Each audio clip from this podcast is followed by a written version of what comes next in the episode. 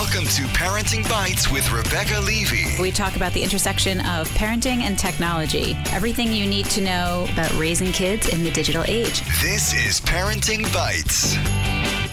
Welcome to Parenting Bites. We are here in the studio today with Amy Oztan, selfishmom.com. She's back. Are you still selfishmom.com? I am still. I have to finish out all of my current contracts. Okay. Yeah. Soon, Amy Summer. will have a new intro. Yeah. we will not announce it yet. It'll be Amy Oztan. Oh. For Amy Oztan. Yeah, we're going to have to work on that. and Andrea Smith, technology guru, who just did a segment this morning with ABC because she's such a technology guru. Such a guru. And it's always when it's raining. So my hair, I, I leave with perfectly straight hair, honestly. And I come out of the subway and it is like boing. And I think, I need Rebecca's flat iron. I don't live that far from ABC. I, you know, should- I should just come and do go to your house, flat iron my hair, and then walk I know. Why don't we have a flat iron sponsor? Like there must be Unbelievable. someone they who don't makes do your hair and makeup at ABC? No, no, no, no. And even I have to tell Ah. you, and I love her dearly, um, Michelle. They don't do their makeup and hair. I mean, she has it down. Michelle Charlesworth? yeah. She looks that gorgeous on her own, No. ladies. I did do not know that. Usually the New York stations have hair and makeup. That's Net- weird. Network people do for sure, and the But not local. I mean, the reporters are just expected to, you know, So, like, the anchors get it. Um, yes, the Yeah, because yeah, I know that yeah. whenever I go on local news, like we, you too, Rebecca, Yeah. like we, we we get done up and Yeah, and it's funny, like when I go not always great. but when I go on Fox, they do my hair and makeup. But when I go running into WABC, and I love them, and I love doing segments for them, but it's literally like, hold on, I got to go to the ladies' room, and I'm like, you know, trying to scunch my hair so at least it looks curly as opposed to frizzy, and put some lipstick on. But they're so awesome. I love them. Well, that's But yeah. Michelle looks that gorgeous on her own. Well, when the segment's up, we'll put a link to it. Today on the show, we are going to talk about two things. First is grit. Um, we're actually talking about an article that was in Slate by Daniel Engber about um, Angela Duckworth's new book, Grit The Power of Passion and Perseverance. And we are talking about rules for your babysitter and social media. If your babysitter is. Uh, taking happy. some liberties with your children on social media, which was written by a mom blogger on mom.me. It was a really good article and then spurred a bazillion other articles of people who latched onto that. as they it was always do. Yeah. I know. And then we'll have But a it was bites funny of the week. too. When I saw it, I just scrolled it away, thinking that's kind of cool. Something I didn't think about. Yeah, well, it was interesting. Well, because so many people wrote about it Yeah. that I was trying to find the original Hmm. article that spurred that. So we're going to reference the original article, but Mashable wrote about it. Everyone else jumped on the bandwagon. You're listening to Parenting Bites with Rebecca Levy. All right, let's jump right in. Actually, we're going to reverse what I said in the beginning, and we're going to talk about the babysitter and posting on social media first, because um, this was really interesting. And I think we might have touched before on other parents posting pictures Mm-hmm. of kids. Um, and a lot of schools have policies now that, or they, I feel like they had them more in the beginning of Facebook, where please Yeah. don't post all Where these videos on tried Facebook. to control it, but And the horse was out of the barn. Totally. And there'll always be the one parent who's like, I didn't want my kid's picture Right. up on Facebook. And then what are you all Right. supposed to do? Because you're tr- basically showing a video of your child in a performance or in a whatever. And just, And you there's get nothing them all you to sign a disclaimer. and you're not identifying any of them, but Right. it's going to be class, blah, blah, blah, blah, blah, school, whatever whatever. school, yeah. And what are you supposed to do? Never post anything because someone else's kid is in it. This gets very well, tricky. in the very beginning, I wouldn't do videos for that reason. I would only do pictures, and I would actually go and blur out all of, all of the other you faces. serious? In the beginning, when people were super sensitive about it, and then eventually, I was just like, "Well, I'm the only one bothering," so I stopped. But this is interesting because it's about a babysitter, which never occurred to me when my daughters were little. Um, there was no Facebook yet. And there was no, certainly no Instagram. There was no iPhone. So there was no Yeah, Instagram. certainly There was not none of that stuff. When we shared pictures, and I honestly was thinking about this the other day, how annoying we must have been. We would email people a huge amount of pictures all the time, whether My they wanted them or still not. Still do that.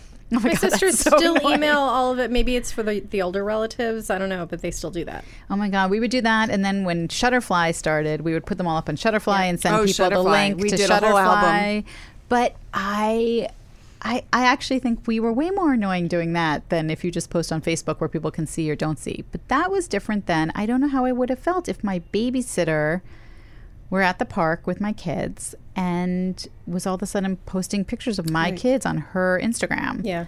Um, that is, seems really weird to me. Well, especially in the original article, this was a brand new babysitter who had like just walked into the house. The daughter started singing, and the babysitter whipped out a camera, took a video, and posted it before the mom like even really knew what was going on. And the mom was like, "Okay, thank you. We don't need you anymore." Like Right. that's just I, completely should, I could totally see if it was someone who's been with you for a while, you know, and has Mm-hmm. a relationship and is like, oh my God, what you're doing is so cute. And like letting, because obviously people know what you do, you know, and saying, oh, this is the little girl I babysit for. Right. But someone you don't know walking in and, and taking that liberty, I think, is, Yeah. is really kind of pushing the, the yeah, that's definitely a generational thing now. Like, I because to this babysitter, it just seemed totally normal. Mm-hmm. Nothing wrong. Don't even need to ask for permission. Yeah, what's so weird about it? I mean, I'm guessing the age the babysitter was probably pretty young, so Mm-hmm. they're used to sharing everything, and they don't have kids of their own, so it doesn't occur to them So that the you would share. privacy thing doesn't even kick in. It doesn't kick in. I mean, I should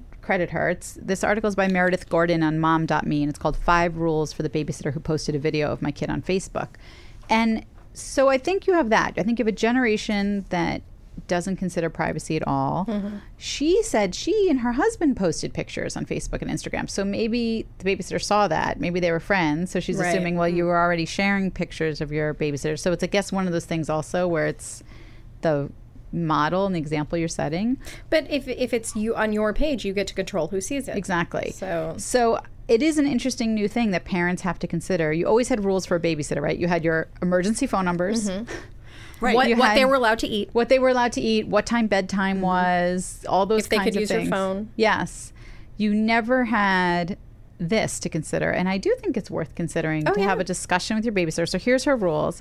One was get permission. sort of, hey babysitter, Hey, you have what permission. do you think about this? um, put your phone away. So this was her other point: is why is your phone out if you're babysitting? You shouldn't be on your phone. You shouldn't be checking your Mm-hmm. Which phone. is laughable because I mean every babysitter that I see in my neighborhood is not only on a phone but often they're wearing headphones around the little kids, which drives me crazy. Oh, that's Yeah, so like they're not walking good. down the street and the kid's just kind of babbling to himself, and you can tell that there's music playing loudly from the babysitter's headphones. It's funny. Do you feel the same way if you see a mom doing that? no. Isn't that funny? Like, because I think about that all the time. I used to see, you know, a lot of nannies in the Gap or something, like always shopping or in Loehmann's during the day with these kids, and the kids looked miserable and they were in strollers, and the nannies were just sort of schlepping them. And I mm-hmm. and I did have that judgment of like, you shouldn't be shopping. Yeah, you're running your own errands on my time. Right. And meanwhile, but when I have my kids at home, I, they totally have Right. to schlep with me. But I guess it felt different because I wasn't kid. paying. Paying them. I used to. So I worked when Matt was little. I worked three days a week, and Monday and Friday were my home days. And so I went to the park with him, and I did all the things that the nanny did during the week. And it would make me crazy to see the nannies sitting on the bench in the park talking to each other. I mean, forget if there were phones then. You know, I would probably go ballistic. But talking to each other, not watching, not caring. You know, not seeing who's hitting who or who's throwing sand at who. And I was thinking, oh, maybe I should tell the parent that this is going on. But then you see the parent and they're doing the same thing. So really, it's kind of a judgy thing. But at the same time, if I were paying someone to be my eyes and ears on my kid, that's what I want them to do.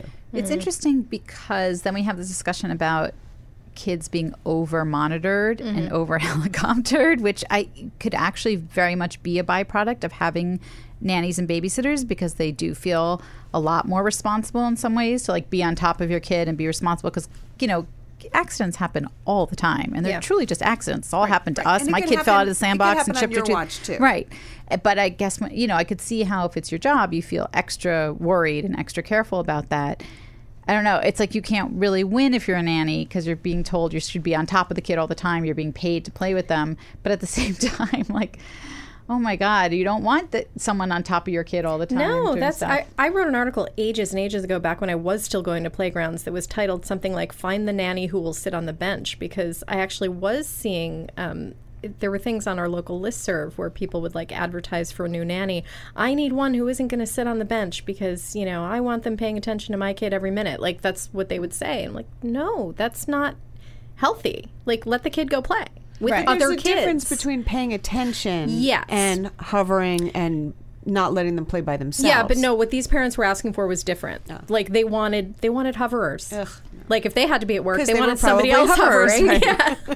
So it's it's it is interesting because then you come back to the social media part, and if if your nanny or your babysitter is so used to sharing everything, and you're used to sharing everything, and hopefully your nanny or babysitter has sort of become part of your family in some way if you have a real regular person you can Yeah. see how this line gets Oh, yeah, over blurred. time, yeah sure. and why you have to set these rules so it's an interesting thing for new parents to consider i mean she said my kids should not be on here these are her rules right you might have different rules you might say like sure you can share or send me the picture first Yeah, or don't I'll tell tag you. them, you know, right or don't, don't tag them or don't tag me Yeah.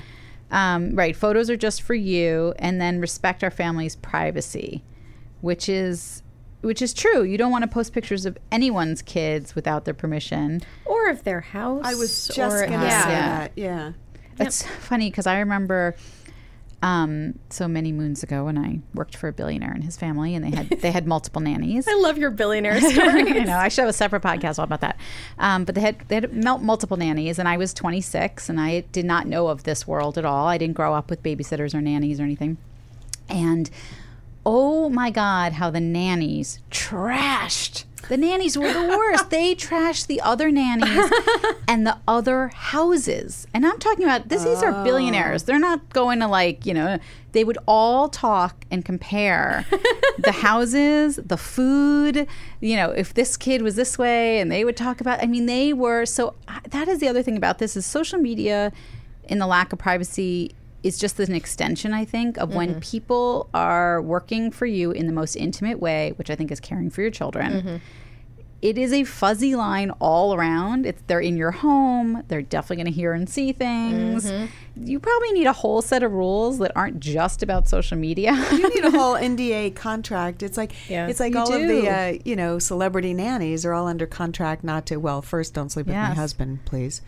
And second of all, you know about what they can't say about right what when you on leave in your home. right I, I never signed one of those by the way but um but it is it was very eye-opening to me and i could see how social media now would totally exacerbate that Yeah. you can't control someone taking pictures and you should have these rules with your babysitter or nanny and probably also like with your own parents, with grandparents, like with it, you should kind of let people know what your rules are about just randomly posting pictures of My your mom kids. still has a flip phone. I think we're safe. I don't, I, I don't think she knows how to get online. It's true. I mean, the same way we used to have emergency, like I, when Matt was young, you know, if I went out to a restaurant, I had to call the restaurant, get the phone number, give it to the babysitter to say if you have an emergency. And I'll mm-hmm. never forget coming home and Matt was hysterical and the babysitter was like, "We tried, we couldn't reach you, you weren't there." And I said, "What do you mean?" I, you know, it was exactly where I said. And they said, "Oh, well, you know."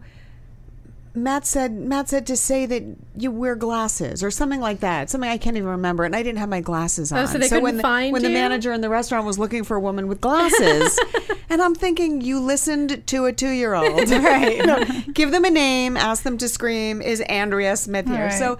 I think about today, the cell phone, you get a text from the babysitter. Yeah. It's just different. But so we used to post all that stuff. So really, I think make it appropriate. Really Right. share what your thoughts are. and make it a conversation up front. Like, don't wait for it to happen Yeah. and then have to reprimand Yeah. them or fire them. I think to me that's a real innocent mistake. Yeah. That if you're already oh, yeah. sharing everything and you think this kid you're babysitting for is so adorable, you want to share it. That to me seems completely innocent and innocuous and just worthy of a conversation, not being fired. Yeah, and then if they do it again after you've told them not to, that's a different thing. Right. Then they'll say, "Oh, my bad."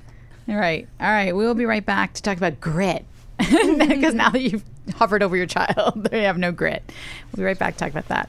Welcome to Play It, a new podcast network featuring radio and TV personalities talking business, sports, tech, entertainment, and more. Play it at play.it.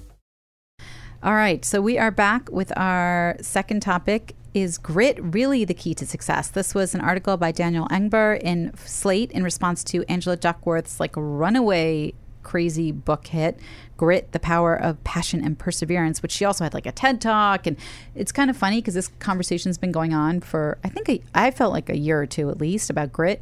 And it turns out it was sort of based on her TED talk, which came before this book was coming out. So all these other people started writing books Before based on she what she got was talking about before she get her book out. So she didn't obviously have enough grit to get her book done before everyone else. Or enough speed. Right. She was too busy giving TED Talks and winning MacArthur Genius Fellows. But um, it's really interesting because I do think, and we talked about this a little when we talked about the alcohol study that, and we talked about John Oliver, that people take these small sample studies and then blow it up into a whole new meme, I guess, and like way of being, and it inevitably gets applied to parenting. in some way. Someone's going to figure out that we're just raising our children all wrong. Now they don't have grit. Um, but he talks about, I mean, there are school systems adopting this, and Yeah, they're somehow going to be a little, a little weird. they're going to be graded on it, which seems it seems like a very intangible thing. And so one of the things the article talks about is she's tried to make it tangible. Mm-hmm. So she has these breakdown studies, which are all self-reported. So that's always interesting too. and small and Teeny, well, the, teeny, the tiny. article goes into very well why the studies are not really representative. Right. Because she's starting with cohorts that are all very similar in Yeah. a different way. So she has like 150 kids at UPenn. So already their SAT scores are 350 points higher than the average. Yeah. So you so IQ is al- already discounted. Um, the same with the West Point students who she talks about. You know, she talks about how the ones who make it through this crazy seven week period of like 17 days of school and physical 17 tra- hours a 17 day hours with- a day for seven weeks. yeah, like that Wow. it's crazy and whatever. And then of course the kids who like make it through that, you can tell beforehand who's going to make it through it. But he was saying that the graduation rate doesn't correlate yeah. to who makes right. it Do through they that. actually make it all the way through? Yeah, so grit Yeah. grit is able to her little grit score, which is from one to five, is able to predict who will make it through that seven those seven hellish weeks, but then has nothing to do with who will drop out after that. And Right. they said actually um, there was a uh, the people who scored really well often dropped out like right after. Like there was a huge failure rate right after the seven weeks were done. Right, and that the initial assessment that the school does, which takes into consideration your high school grades, your attendance, your SATs. SATs, all of those things, was a better predictor. Of graduation. Of graduation. Not of who would make it through the first seven weeks. Right. Yeah. It was really interesting. And you have to think so this is what I was thinking in my head is that kids who choose West Point and have the grades and the ability to get into West Point are already They're already driven. you are so driven. You have your that is And you very may have background. specific. You may have yes. family Fa- background, yep. a family history of service. Yes. Yeah. It is a very specific choice. That is not, you know, I'm choosing West Point or Wesleyan. Because it's a party school. right. Like that's you've decided something very particular for yourself. So it seems weird that she did these studies in places where you had a very particular cohort already going in that probably all have grit. Same with kids who get into Penn. Very few of them, I'm sure, had like C grades but got perfect SATs. It's Yeah. usually a combination of both. Um, so what's interesting about this is he doesn't like this pressure around grit as an idea that somehow it can overcome all these other obstacles mm-hmm. that are put in place for kids, right? So it starts almost it's not that it's victim blaming, but when you have kids with like very little resources and a crappy school system and a bad home situation to say that like all they need is grit mm-hmm. Is you know sort of harkens back to this very libertarian idea that you just pull yourself up by your bootstraps and if he can do it you can do it. Um, and it's it can be very detrimental when it's supposed to be very positive right? It's supposed to be telling kids you don't just need natural ability right? Malcolm gladwell had his 10000 hours and outliers and like there's this love everyone loves this story that you don't need natural talent. You just need to work your butt off. Um, and But I, but that you goes hand in hand with being driven, I think. If, you know, you have to be driven to work your butt off. You have to know you want something. And, you know, we're calling it grit now, but, you know, 20, 30 years ago it was moxie. You had moxie, right? Chutzpah. yeah, chutzpah, exactly. um, or willpower. You know, he was saying, and it was also about willpower. Um, you know, and they had the famous marshmallow experiment where the kids Yeah. were like, "Great, the marshmallow right away," and those who waited, and even that experiment's been called into question. Yeah. Well, I, mean, I- I have two kids. One with grit coming out of his ears, and one who could definitely use an infusion of grit. And I think that with my daughter, who who is not all that gritty, um, there are definitely certain skills that I've tried to teach her, and they go into that a little bit in the article. Like you can't Grow grit. necessarily grow grit, but you can give somebody better study habits, better time management habits, things that can help them overcome. And look, we see it all the time in our industry. You know, the, the people who are the most successful are not necessarily the most talented. There are some incredibly talented people who, you know, are going to be great no matter what they do, but there are others that they're not the best, but they really work at it so hard that they rise to the po- the, to the top. So I think it depends on what you're trying to do. You know, in all industries, that wouldn't be the case. In something like blogging, that is the case. If you just stick to it for 10 years and don't give up and work hardest, you will be successful. And that's kind of sad. like, you don't necessarily have to have talent. you will be successful to a degree, right? So I do think, and my grandmother always said, like, cream rises to the cr- top. That Yeah. like one of her favorite expressions. Um, I do think that there is something about talent that can take you. So, I, I, I mean, even when I was growing up, when I used to go to the symphony with my dad, it was like, what was the difference between the guy who was the first violin at the New York Philharmonic, mm-hmm. right? You can, and Itzhak Perlman, like he's never going to be Itzhak Perlman, right? So when you look at that, they're both putting in. 10,000 hours. They're both work and you he is at the And pinnacle of this passion. and they have passion and they have and they have both excelled to the top but what makes someone the gold medal athlete and someone the you know qualifying for the olympics but you're not going to be michael phelps The Itzhak So- Perlman has the talent and the grit. Right. You know, those are going to be the absolute tip top superstars. But then all the people at the level under that, I feel like you can get there with hard work.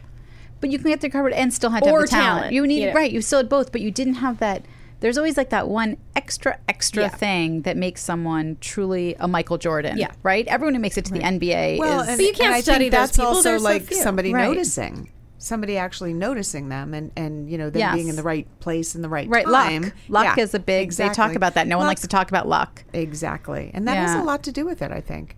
But you know, I do a lot of interviews. I write twice a month for a uh, tech hiring site, and I do a lot of interviews with CEOs and CTOs and people who've gotten funding and um, head of companies. And when I ask them, what is the one thing you look for in a prospective employee?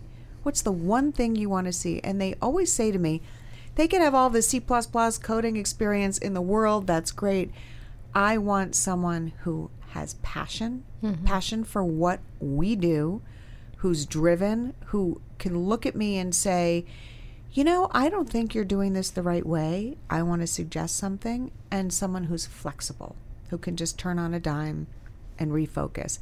And so it's always interesting to me to see you can have all of these um, taught skills. You know, you can go to school, you can get an MBA, you can get, a, you know, any kind of degree, but you still have to have that.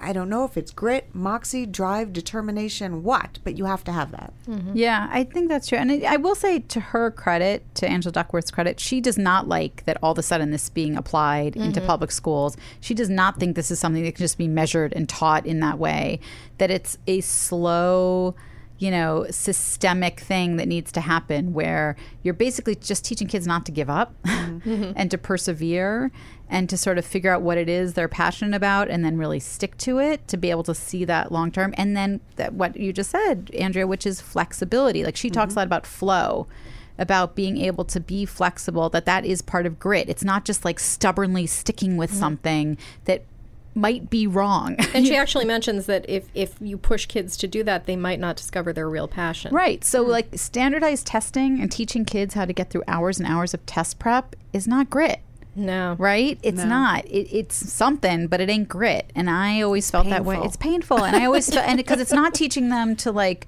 first of all, find what's really interesting to them. It's not teaching them to be creative thinkers. It's really just teaching very them how much to take a test. Take a test, And I can't which tell you how much money of I spent on trying to teach my son how to take tests. it's Right. horrible. I mean, Well, that's, that's, one of those things. industry. Some people have it, some people don't.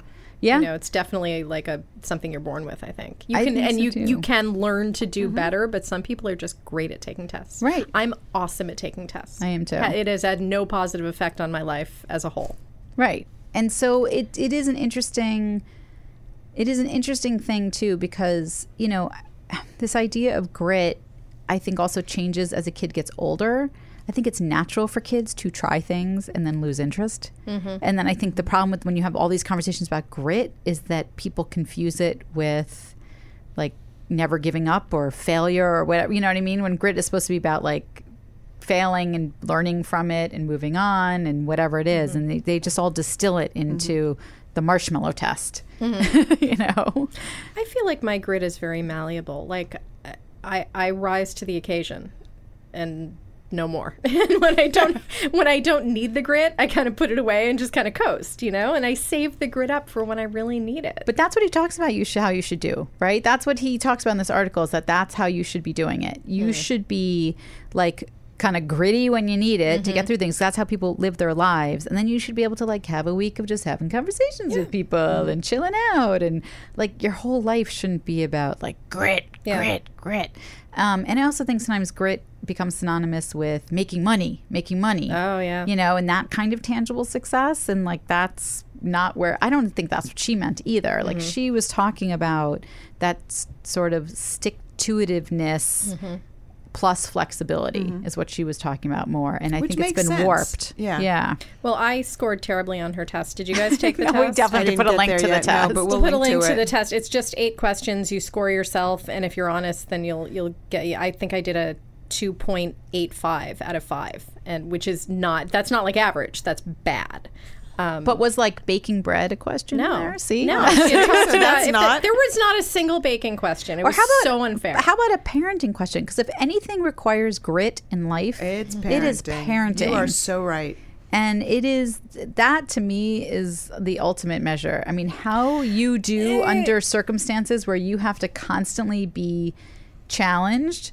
Your assumptions are challenged all You the time. You can't quit. You can't quit. But it's boy, not do you want to. But it's not just having grit as a parent; it's knowing when to completely back off and not use your Yeah. grit and just step away. that- I think feel that like a lot part of of people. it. that yeah, takes part grit, right? That takes flexibility of thinking. the flexibility. Yeah. yeah. and going with the flow and learning stuff about yourself you didn't know or want to know you know all that kind of stuff you're and and there are people who quit right there are people who can't handle being a parent um there are you know a lot of let's say men who walk out on that obligation um, gonna say it, but men. So it's, it's not so much But- then like the ability to have that drive all the time. I think it's it's more the ability not to fall apart. yes You know, to keep going when when things are tough. I think that's more important. yeah i think that's more important and i kind of think kids learn those lessons all the time Yeah. because they're kids and they have so little control over their lives that they probably learn grit more than you think just by being a kid. But also just watching my own kids, I really don't think you can you can change it that much because I've been Yeah, you know, my so kids have been a little case study for a decade now and yeah,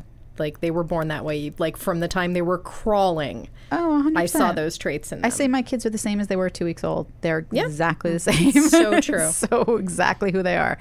Um, so so much for nurture. it's, all, it's all nature. Good luck to you. All right, we'll be right back with our bites of the week. Welcome to Play It, a new podcast network featuring radio and TV personalities talking business, sports, tech, entertainment, and more. Play it at play.it. Bites of the week. Who's Amy's first? going first. I can go first. um, so, uh, Girls Who Code, an organization I think we probably all love, um, they put out this this satirical video. Um, you know, the, the stats about girls in coding are just terrible. Like, uh, 74% of girls in middle school show an interest in coding, but then only one in five girls in college actually, um, or I'm sorry, only one in five computer science majors are women in college. So there's something happens between middle school and college that just really discourages women from going into coding. All those guys. Yeah, and, and you know, and and the stereotypes and everything. And so I'm all about getting the point across with humor and especially sarcasm. And so this video has young girls talking about why they can't code and why they're not good at coding. Like, you know, it's hilarious. My my cleavage gets in the way, stuff like that. so we'll, we'll post the video on our website. That's it's, awesome. It's hilarious. I met with them last summer, Girls Who Code, um, in Seattle at Microsoft. Microsoft hosts a summer intensive Girls Who Code workshop.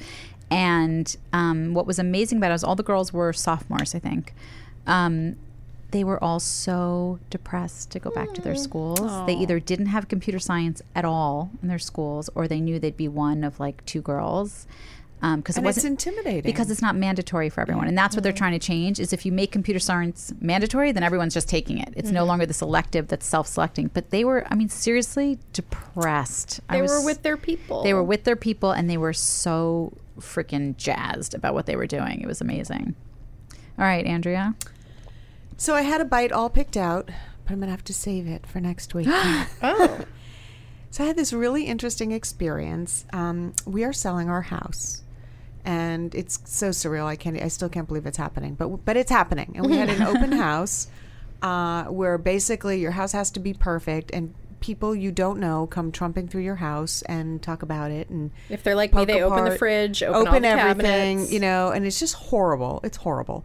And of course, you've got to get out of the house. And I had to put my cats in a cage for three. But so that's another story. But so so you have to get out of the house. So my husband and I went out to lunch, and we're kind of going, hmm, okay, this this should be interesting. I wonder what people think. And I'm going to get in so much trouble for this. But all of a sudden, my phone starts going ding, ding, ding, and of course, I have a security camera on my front porch. so it keeps telling me Arlo detected motion. Arlo detected motion. Arlo is the name of the camera on the front porch. So I looked at it and I was like, "Oh, check it out. We can see who's coming." so, and I hate using it when I'm not on Wi-Fi because it does, you know, Right, chew up data. And so we're sitting there in the coffee shop. Every time someone walked through my front door, I hit the email notification and got a picture. And then I found out my camera on my back porch, which I have because I'm testing them and I write about them. Uh, it's a canary camera. And I love this because as each person went out through my French doors onto my back screened in porch to see my garden, I could hear them say, ah, This is gorgeous. and so my You need a husband and I two-way literally- microphone. You need a microphone to be like, "Yes, it is." the- the canary camera picked up voice. And of course, the birds are chirping, and I'm going, Be quiet, birds, be quiet. The cats are meowing, and they're going, Hi, kitties. So we could hear a little bit. Um, so I didn't want to tell the realtor I had this, of course, because you know I didn't want to make her feel like we were spying on her. But it was just But you such are. That's it actually was great for spying on a realtor. Nice to be able to see people's reactions, and also just God forbid something happened. I really do have a record of who came in my house. So you know, security cameras are great for watching your nanny, watching your kids, watching your animals. They're also great when you're having an open house. That's great. There were none in the house, so I couldn't see people Right. going through my house, and I think it's better because I really was getting a little obsessive. My husband finally said, "You need to put that away." But I was literally going from the front camera to the back, from the front to the back, uh, checking people out. So the canary camera I I, love it. like a lot because it's got voice as well, and you can kind of pan around the room. Arlo's great because it's an outdoor camera and it physically lives outside on my porch. So there you go. We'll link to both of them. Oh, I but you like it. can't see pictures of the people coming in my house. No, we won't post that. no. no. Um, so I have a new podcast. Woohoo! Um, that's totally not for children. So You it's have just a new for podcast or you're no, no, that I'm to listening to. Oh. You know, not It's like, me. hello. Rebecca's No. leaving us. It's like a total Michael and Kelly situation know. right there. Yes. I'm thinking, what? I am leaving. um, no, so of course, you know, I always have like a new podcast to listen to. So I've I've really been in a rut. I've been listening to the same podcast. I'm like over it. I'm over Marc Maron. I'm over. I just can't. I unless it's someone good, I'm like deleting them all the time. So a friend of mine recommended Two Dope Queens, which I heard about that. Oh my god, it is so excellent. It is so so excellent. It's Jessica Williams and Phoebe. Now I can't remember Phoebe's last name, but Jessica Williams and Phoebe something. Um, they're Jessica Williams from The Daily the Show. Daily Yes. Show? I love She's her. you funny. you can't even imagine how funny this is. So they do. I guess they do a live show every week for WNYC, and so they it's other comedians too, but it's taped live. So it's the two of them doing sort of opening banter monologues, and then they bring up sort of their favorite new comedians, who are comedians you've pretty much never heard of, who are eh, like not totally consistently good, but good enough. Um, and certainly like trying to work out the material there, and sometimes super super funny they the two of them are so freaking delightful and smart and funny to listen to. It's like you're getting to listen to the best conversation between two smart uh, millennials. But I mean, really funny. Like crazy. You are laughing out loud on the subway. You're a crazy person. Funny. I've seen That's so many people talking about that. It is I need to so good. They had a live show last week, and I didn't know about it. I totally would have gone. I was so upset. We need to get them to come talk to us. Well, they're too young. They're talking about no parenting experience. They're like 26 and 30. Here's here, here's a bonus bite for today. Um, I have a Chrome extension that changes millennial to snake people, which just makes me laugh every single time I see it on my oh computer. my. Um, so anyway, I highly suggest Two Dope Queens for you and your older teenager, not for younger, because it can get pretty raunchy um, in body. And then my other bite, which is completely not for kids, even your teenager. Your teenager should not watch it with you. I'm sure they'll go watch it, but certainly not with you. Um, is Ali Wong's stand-up special on Netflix, Baby Cobra? Oh my God, you have to all watch it. she Okay. is so freaking hilarious. She's seven months pregnant in her stand up special. so she's got a belly out to here. and she is one of the writers on Fresh Off the Boat. Ah. She is so smart and super funny. And I highly recommend it, especially if your husband is out. Um, although your husband could enjoy it too, but probably not to the same extent. So what I love about you, Rebecca, is that because I don't watch I don't, a lot of I don't TV, recommend anything for parenting. and it's, you always like you're always the one who knows the new show. You've Yeah. seen it, you've watched it, you've checked true. it out. Have a good Yes. recommendation because I'm so stuck in a rut. I mean, literally, we watch. Oh, I'm the a pop culture banana. Oh, you could Outlander. I could have another bite. See, by the Out- time we're we've catching up on Outlander. By the time we've watched like the twelve political shows that we watch, like there's no time left. See, in I'm day. done. I can't watch them anymore. I'm burned out. I cannot look at Donald Trump. I don't want to hear about Donald Trump. I don't want to see Donald Trump. I'm disgusted at how much airtime they give him on every one of those shows, whether it's MSNBC, mm-hmm. John Oliver. I'm done. I'm over it, except for Samantha Bee. I don't care. No, still watch John Oliver. I He's can't been watch funny. John Oliver no, anymore either. I think his show needs to shake it up, his format. But anyway, that's my recommendation. You have to watch Ali Wong's stand-up special on Netflix. All right, and Well, Two Dope okay. Queens, and download Two Dope Queens. It'll just make you laugh, and it's awesome. All right, that is it for today. You can find us on Facebook at facebook.com slash parenting bites, on our own website at parentingbites.com. We will have links to everything we talked about today and then some because Oh, I think we just keep throwing things out. We'll have Andrew's segment when it's up. Um, you can find us on Twitter at hashtag parenting bites and of course on iTunes, parenting bites. Rate us, review us, subscribe to us. We got a bunch So of reviews. It was yeah. great. So keep keep doing that. Rate, review, share it, and on play.it where you can find parenting bites and all the CBS podcasts. Talk to you next week.